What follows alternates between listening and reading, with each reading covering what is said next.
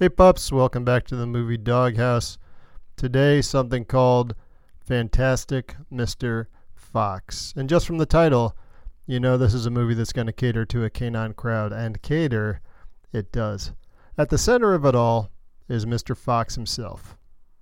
Am I a big fan of foxes? Yeah. Look, no offense to the foxes.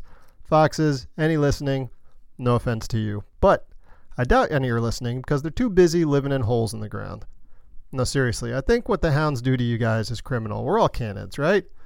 We all tear into our meat with the same 42 teeth. You've got a baculum, I've got a baculum. If you want to climb trees or whatever, I'm not going to be the one to call you a cat in a dog suit. You foxes, you do your thing. I especially have new respect for you since I saw this movie by Wes Anderson. He's a person. Apparently, he was just getting armed up for his uh, big tour de force. It's called Isle of Dogs. I'm going to get to that in another review.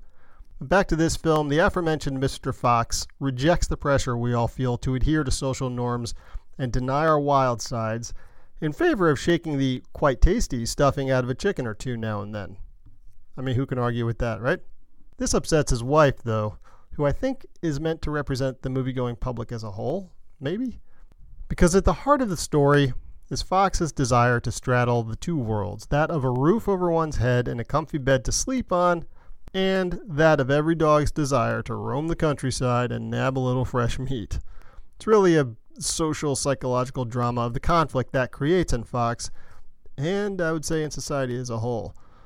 That Mr. Fox is a wily fellow, and he makes it work. Brilliantly, I should add. Now, I'm not saying I won't try to chase down any foxes that cross my path, but my collar's off in admiration of what this particular gent accomplishes. Foxes, if you come into my yard, I'll try to kill you. And I mean that with the utmost respect. All right, pups, thanks for listening. Until next time, I'll be in the doghouse watching movies.